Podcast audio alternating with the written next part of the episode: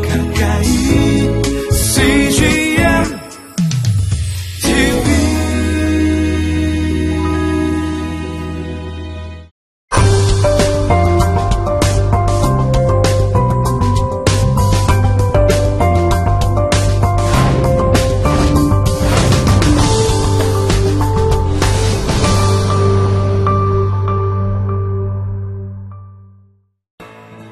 요한복음에는 십자가를 지기에 앞서서 예수님이 제자들과 함께 이야기하는 장면입니다. 그것을 우리가 고별 설교라고 하는데요. 예수님이 고별, 곧 떠난다는 것인데 어, 떠나면서 제자들이 걱정하고 있을 때 그 사람들에게 해결책과 약속을 주십니다. 여러 가지 말씀하셨는데 첫 번째 그 하신 말씀은 뭐냐면요. 내가 너희를 사랑한 것 같이 너희도 서로 사랑하라는 거예요. 그 다음에는 어, 내가 다시 올 거다. 그런 말씀하시는데 올 거라는 말에도 그 문맥에 따라서 한 세 가지가 있을 수가 있어요. 첫 번째는 아, 내가 아, 다시 부활할 것이다 이런 말씀인데 제자들은 물론 이해 못했습니다. 두 번째는 내가 재림할 거다. 그 다음에 세 번째는 내가 떠나가도 걱정할 필요가 없는 건데 그 이유는 내가 보혜사라는 분을 보여주겠다는 거예요. 성령의 가장 기본적인 또 근본적인 역할은 동행입니다. 동행하시면서 인도하시고 또 가르치시고 모든 진리 가운데로 사람들을 인도하신다는 거예요.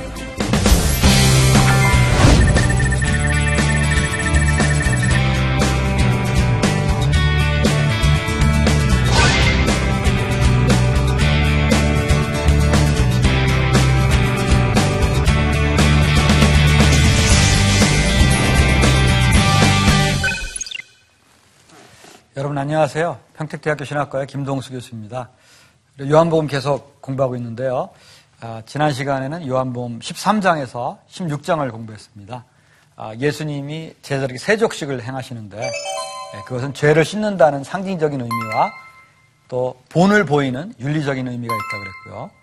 또 십사 장부터 십육 장까지 예수님이 고별 설교하셨는데 예, 그 중에서도 예수님이 떠나갔을 때 보혜사 성령을 보내주겠다는 약속을 하셨습니다. 보혜사 성령이 무슨 역할을 하느냐? 제자들과 동행하고 인도하고 또 장래일을 말씀하신다. 그런 말씀을 드렸습니다. 오늘은 우리가 보통 교회에서 설교할 때도 설교 끝난 다음에 기도를 하잖아요. 예수님도 이제 고별 설교를 하신 다음에 기도를 하십니다. 요한복음 십칠 장 고별 기도를 우리가 같이 공부를 해보도록 하겠습니다.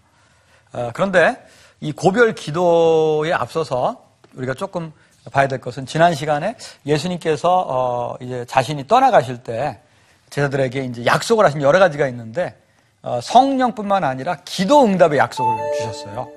그래서 내가 떠나가면 너희들한테 기도할 특권이 생긴다.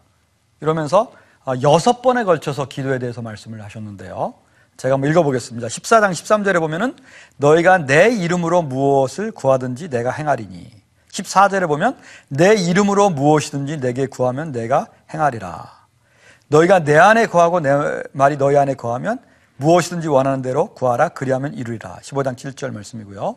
내 이름으로 아버지께 무엇을 구하든지 다 받게 하려 함이라. 십오 장 십육 절 너희가 무엇이든지 아버지께 구하는 것을 내 이름으로 주시리라. 십육 장 이십삼 절, 이십사 절 말씀.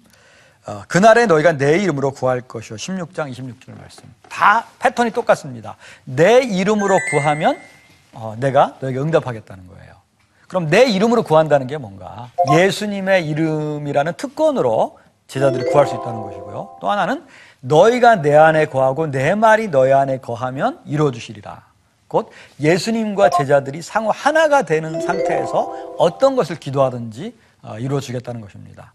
그런 다음에 예수님은 실제로 이제 자신이 그런 기도의 모범으로서 고별 기도를 길게 하시는데 그게 요한복음 십칠 장의 예수님의 고별 기도입니다. 오늘 우리가 공부할 그 주안점을 보면 이 기도는 대제사장적 기도라는 거예요. 그럼 두 번째는 여기서 예수님이 기도하시는 여러 주제가 있는데 핵심은 제자들이 서로 하나 된 일치, 이걸 기도한다는 것이고요. 세 번째는 이 일치가 뭘 의미하느냐, 여러 가지를 의미할 수 있는데 그 중에 하나가 교회를 이루는 것을 의미할 수 있다. 세 가지 주안점을 둬서 오늘 여러분과 같이 공부를 해보도록 하겠습니다. 먼저 요한복음 십칠 장의 기도를 우리가 대제사장적 기도라고 하는데요. 이게 종교개혁 시대부터 이렇게 이런 용어를 우리가 썼습니다. 그럼 이게 왜 대제사장적 기도냐? 그 근거가 뭐냐? 어, 일단은 예수님이 제자들이 있고 제자들을 대신해서 예수님이 하나님 아버지께 기도합니다. 구약의 대제사장은 백성들을 대신해서 기도를 하는 거란 말이에요. 또 하나는 대제사장이 기도할 때는요, 자신을 성별을 해서 기도합니다. 그리고 이 기도하는 대상자들도 성별을 해야 돼요. 요한복음 오늘 십칠 장에 십구 절에 보면 예수님이 자신을 성별하게 하신다 이런 말씀이 있고요. 또 십칠 절에 보면은 제자들의 거룩을 위해서 기도합니다. 곧 제사장과 또 백성을 거룩하게 한 상태에서 백성을 대신해서 예수님이 하나님께 기도하는 것이기 때문에 그 대제사장적 기도라고 할 수가 있겠습니다. 이 대제사장적 기도의 내용을 좀 보자면 몇 가지로 나눠볼 수가 있어요. 첫 번째는 자신을 위해서라기보다는 예수님이 자신과 관계된 기도를 하세요. 이것은 뭐냐면요, 사실 예수님이 이제 하나님을 부르시면서 나를 영화롭게 해달라, 그리고 내가 하나님을 영화롭게 할 시간이 됐습니다, 이런 기도를 합니다. 이 영화롭게 한다는 게 바로 뭐냐면 십자가를 진다는 거거든요. 한마디로 말을 하자면 이제 십자가를 지게 해달라는 그런 기도입니다, 예수님이. 두 번째는 이제 첫 번째 제자들을 위해서 기도하는데, 그 제자들을 위해서 기도하는 것은 이제 육 절부터 십구 절까지가 있는데, 하나님께서 이제 보내주신 이 제자들을 그동안에 보존하고 또 이 제자들을 거룩하게 하고 이 제자들을 하나 되게 하는 그런 기도를 하십니다. 그래서 제자들의 보존과 또 그들의 하나됨과 또 그들의 거룩함을 위해서 기도합니다. 오늘 이제 중점적으로 살펴보게 될 것은 세 번째 부분인데요, 이 첫 제자들이 있는데 그 제자들이 전도를 통해서 또 다른 제자들을 이제 만들 겁니다. 그 제자들이 서로 하나됨을 위해서 기도하는 것, 그게 바로 이십 절에서 이십육 절의 말씀이 되겠습니다. 이십 절에서 사실 특히 이십사 절의 말씀은요, 굉장히 그 헬라어로 보면 또 우리가 내용을 보면은 어, 상당한 정도로 어떤 식구를 이루는 그런 문장으로 되어 있습니다. 이십 절에서 사십, 이십일 절 하고요, 그 다음에 이십이 절과 이십삼 절이 상당한 정도로 대꾸를 이루면서 이렇게 돼 있어요. 특별히 우리가 이십일 절하고 그 다음에 이십삼 절에 보면은 어떤 내용의 핵심을 이루고 있냐면은 이 제자들이 제자들이 하나가 되게 해달라는 것을 핵심을 이루고 있습니다. 그것도 제가 한번 이십이 절을 한번 먼저 읽어보도록 하겠습니다. 십칠 장 이십일 절을 먼저 읽어보면요, 아버지여 아버지께서 내 안에 내가 아버지 안에 있는 것 같이 그들도 다 하나가 되어 우리 안에 있게 하사, 이런 기도가 있습니다. 어, 여기 핵심이 뭐냐면 아버지와 아들이 하나 된 거예요. 아버지와 아들이 어, 그 다음에는 아버지와 아들이 하나 된 것처럼 그들도 하나가 되게 해달라. 첫 번째 제자들과 그들의 전도를 받은 어, 그런 이 세대 그리스도인들이 하나가 되게 해달라는 그런 것입니다. 여기 말씀에 보면 그들도 다 하나가 되어, 이 말이 있어요. 그들의 일치죠. 그들의 일치. 근데 어떻게 일치냐면은 아버지가 내 안에 내가 아버지 안에 있는 것처럼 똑같이 예수님과 하나님의 일치가 모델이 되어서 그들도 다 하나가 되어 우리 안에 있게 해주소서, 이런 일치를 기도하고 있습니다. 또 그 다음 구절을 한번 우리가 보면은요, 여기도 똑같아요. 우리가 하나가 된 것 같이, 우리는 아버지와 아들, 하나님과 예수님을 가리킵니다. 그들도, 여기도 가치가 중요해요. 똑같이 하나가 되게 하려 함이라. 곧 여기에서 일치는 하나님 아버지와 예수 그리스도의 일치를 모델로 해서 제자들이 하나가 되게 해달라는 것을 기도하는 것입니다. 그러면 이런 종류의 일치는 굉장히 독특한 일치입니다. 사실 하나님 아버지와 예수 그리스도가 일치하는 그걸 모델로 해서 제자들이 일치한다는 것은 어떤 것일까? 그래서 그동안에 어, 이 요한복음에서 예수님이 고별 기도로 하신 제자들이 일치를 이루는 게 도대체 뭘까? 그래서 먼저 어, 요한복음 십칠 장에서 말하는 일치가 아닌 것을 우리가 조금 볼 필요가 있어요. 어, 어떤 것이 여기서 말하는 일치가 아니냐면은, 첫 번째는 획일성이 어, 요한복음에서 말하는 어, 일치가 아닙니다. 획일성은 영어로 말하면 유니포미티거든요. 모든 게 다 똑같아지는 거. 이것은 유교의 가부장제 같은 데서 많이 그 나타납니다. 가부장을 중심으로 해가지고 모두가 가부장의 명령에 따라서 하나가 되는 것, 그런 일치입니다. 어, 그런데 이런 일치를 예수님과 하나님의 일치라고 볼 수가 없어요. 예수님과 하나님은 아버지가 아들 안에 거하시고 아들이 아버지 안에 거합니다. 서로 상호적이에요. 획일적이 아닙니다. 어, 사실 예수님은 이런 종류의 일치를 우리한테 요구하지 않습니다. 요한복음에 그 보면 예수님의 제자들이, 대표적인 사람이 베드로하고 예수님의 사랑받는 제자인데 성격이 굉장히 달라요. 베드로는 반장 같은 성격이고 앞서가는 성격이고 좀 실수가 많고, 예수님의 사랑받는 제자는 좀 수줍은 성격인데 또 굉장히 올바른 지각이 있고. 그러나 이 요한복음에서 베드로는 나쁜 제자고 예수의 사랑받는 제자만 좋은 제자, 이렇게 말하는 것은 아니거든요. 성품과 성격이 다르지만 다 좋은 제자라고 이렇게 말하는 것입니다. 그래서 똑같이 만드는 것, 그게 예수님의 일치를 이루라는 명령은 아닙니다. 대부분 이런 종류의 일치는요, 기독교의 정통보다는 기독교의 이단이나 또 사교의 특징 중에 하나입니다. 사교는 뭐냐면 모든 목소리는 없어지고 그 교주의 목소리만 있는 거예요. 모든 사람은 그거에 순종만 있는 것입니다.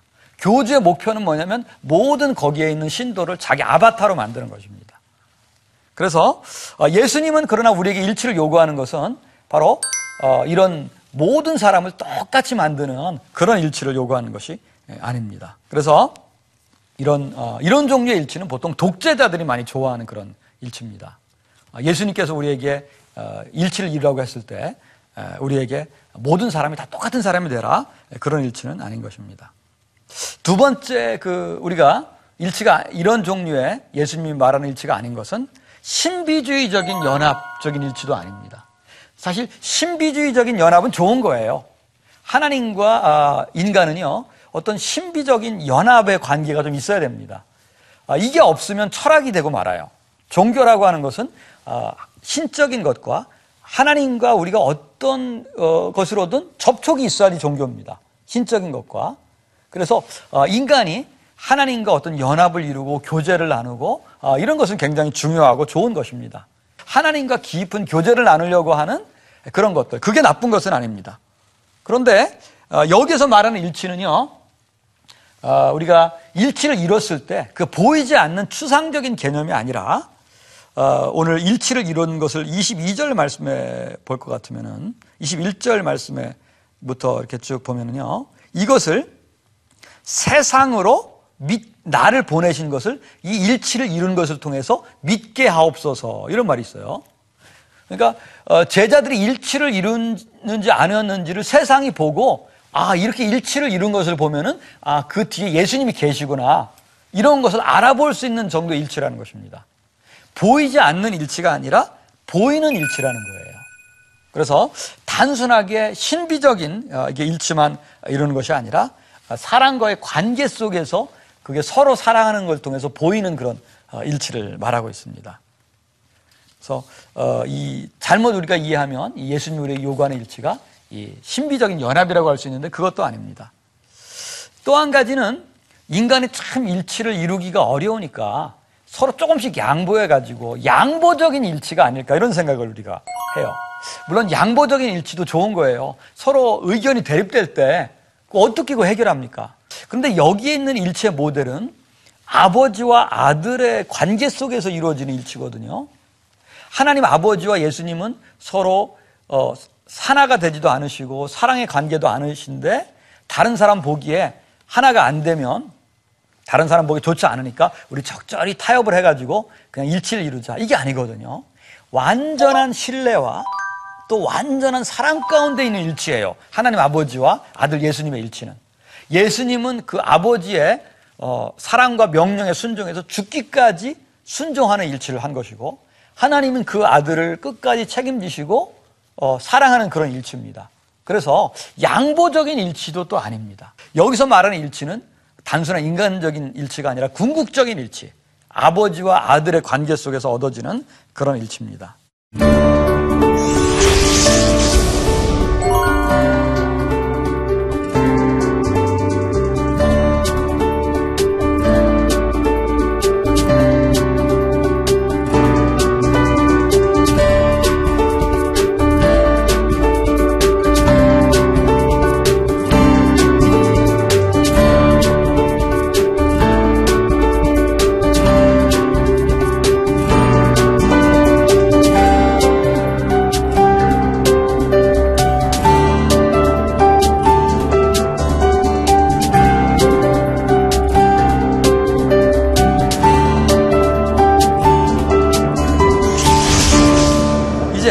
이걸 그 보다 어, 긍정적으로 어, 얘기를 하자면은 이 일치는 어떤 일치냐? 여기서 말하는 일치는 어, 삼위일체에 근거한 그런 신적 관계의 일치입니다.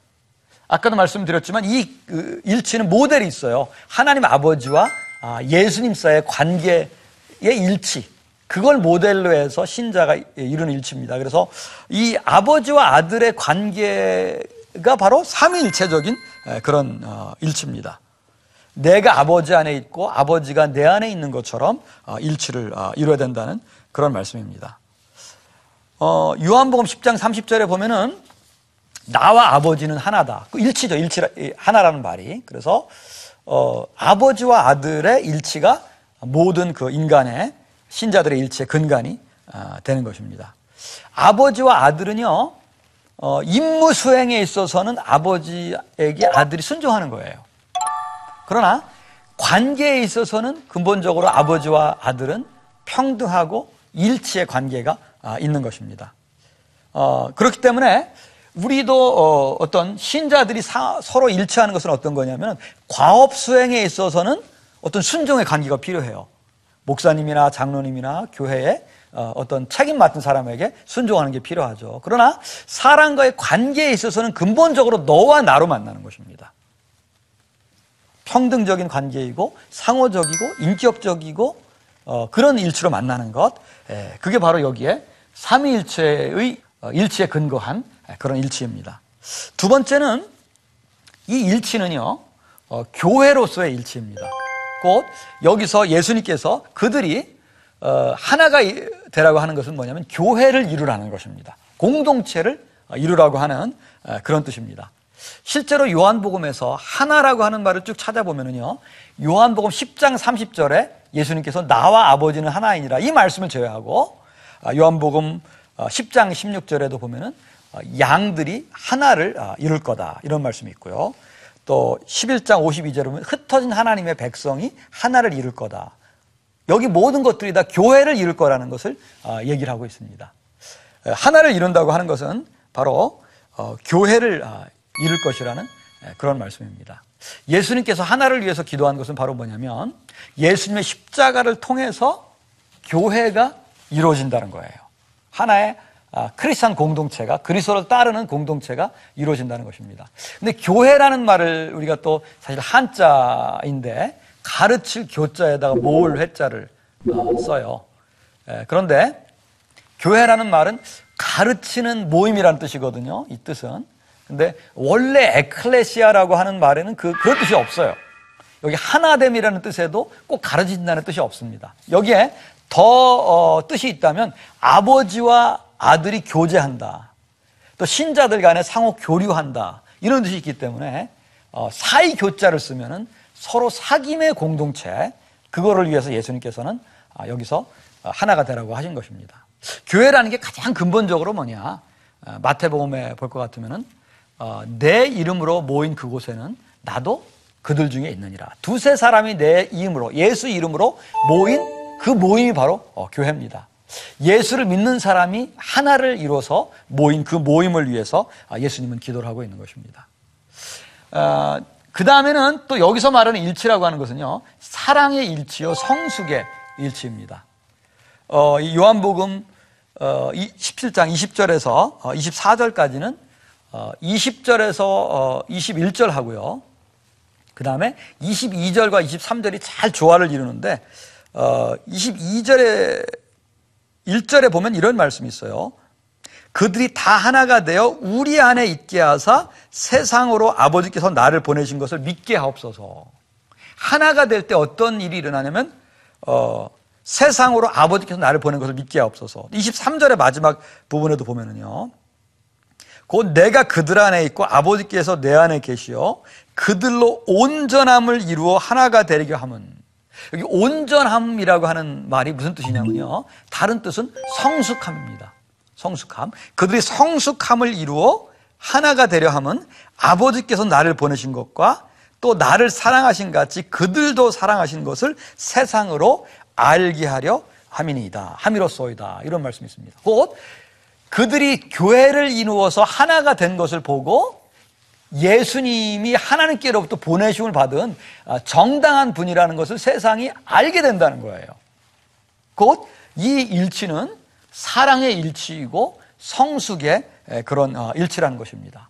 이 일치를 보면서 사람들이 아하, 바로 그런 이 교회라는 것이 예수님으로부터 생긴 것인데 그 예수님은 올라가는 분이라는 것을 그렇게 어, 알게 하도록 해준다는 것입니다. 좀 더 쉽게 말하면 교인들의 행동이 곧 어, 그 사람들에게 어, 그런 예수님의 존재를, 예수님의 어, 그런 하나님의 아들 되심을 증거하게 그렇게 한다는 것입니다. 예수님께서 우리에게 바라는 그런 일치는 바로 뭐냐면 교회를 이루어서 예수님을 보여주는 겁니다. 아, 우리 교회가 어, 예수님께서 고별 기도를 하셨는데 그게 오늘날에 어떻게 우리가 적용해 볼 수 있을까 한번 생각해 보겠습니다. 예수님께서 고별 기도한 내용은 우리가 계속 공부했듯이 신자들이 일치를 이룰 것을 기도하신 것입니다. 신자들이 첫 번째 크리스찬과 그들의 전도를 받은 두 번째 크리스찬들이 있는데 그들이 하나를 이루라는 것을 그렇게 기도를 한 것이죠. 그런데 이들이 잘못 우리가 하나를 이룬다는 것은 그 사람들이 그 어떤 획일적인 일치를 이룬다든지 또 그 사람들이 그냥 서로 조금 양보해서 일치를 이룬다든지 뭐 그런 것인데, 예수님은 그런 일치를 바랐던 게 아니고 하나님 아버지와 예수님 간의 깊은 사랑의 교제를 이루는 것처럼 그들도 일치를 이루는 것을 요구하셨습니다. 그리고 그런 일치가 올바로 돼 있는지를 실제로 보여지는 게 바로 뭐냐면 신자들이 이런 교회를 통해서 그게 보여진다는 거예요. 그들이 교회를 이루어서 서로 사랑하고 어, 서로 일치된 그런 모습을 보일 때 아, 사람들이 아, 이거야말로 어, 예수님이 어, 정말 살아계시구나, 예수님이 하나님의 보내심을 받은 분이구나, 그, 그것을 어, 사람들이 알게 된다는 것입니다. 그래서 어, 우리들도 우리의 일치된 어, 모습을 통해서 어, 예수님의 살아계심을 보여줄 때 어, 세상이 어, 예수님의 살아계심을 어, 오늘도 깨닫고 어, 알게 될 것이라고 믿습니다. 네, 오늘은 예수님께서 기도하신 고별 기도의 일치에 대해서 말씀을 드렸고요. 다음 시간에는 우리가 예수님 십자가를 지시는 예수님의 순환에 대해서 보도록 하겠습니다. 경청해 주셔서 감사합니다. 다음 시간까지 안녕.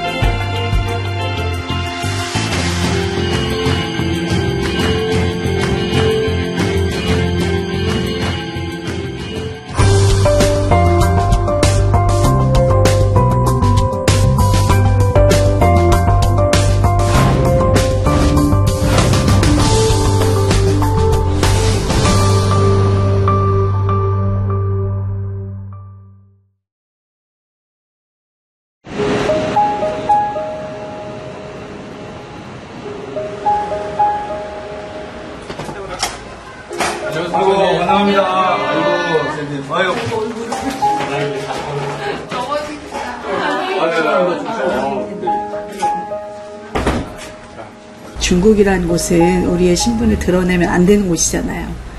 근데 너무 외로웠던 거예요. 같이 대화는 안 되지만 필요한 말동무? 예, 그러한 심정이었던 것 같아요. 어, 우리 남편이 이렇게 열심히 사역을 했는데 저희한테 왜 이렇게 이런 아픔을 주시냐고 제가 너무 힘들었거든요. 근데 시점을 보니까 어떡하지? 어, 제가 정말로 우울증에 걸리기 일부 직전이었던 것 같아요. 그 상황이. 아이들이 그런 얘기를 많이 했어요. 우리 아빠는 선교도 열심히 하는데 하나님 우리를 왜 추방시키시냐고 아이들이 그런 질문을 정말 많이 했거든요.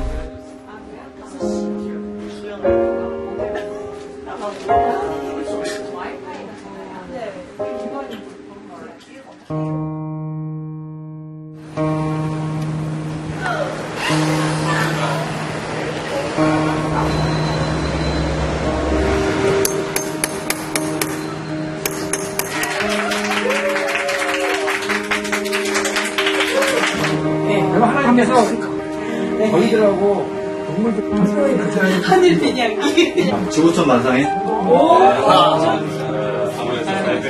사회가 신호비 씨지엔티비 아버지 하나님 축복하여 주시길 원합니다. 씨지엔티비를 통해서 저희가 더 선교를 더욱더 잘 감당할 수 있도록 더 많이 노력을 하겠습니다.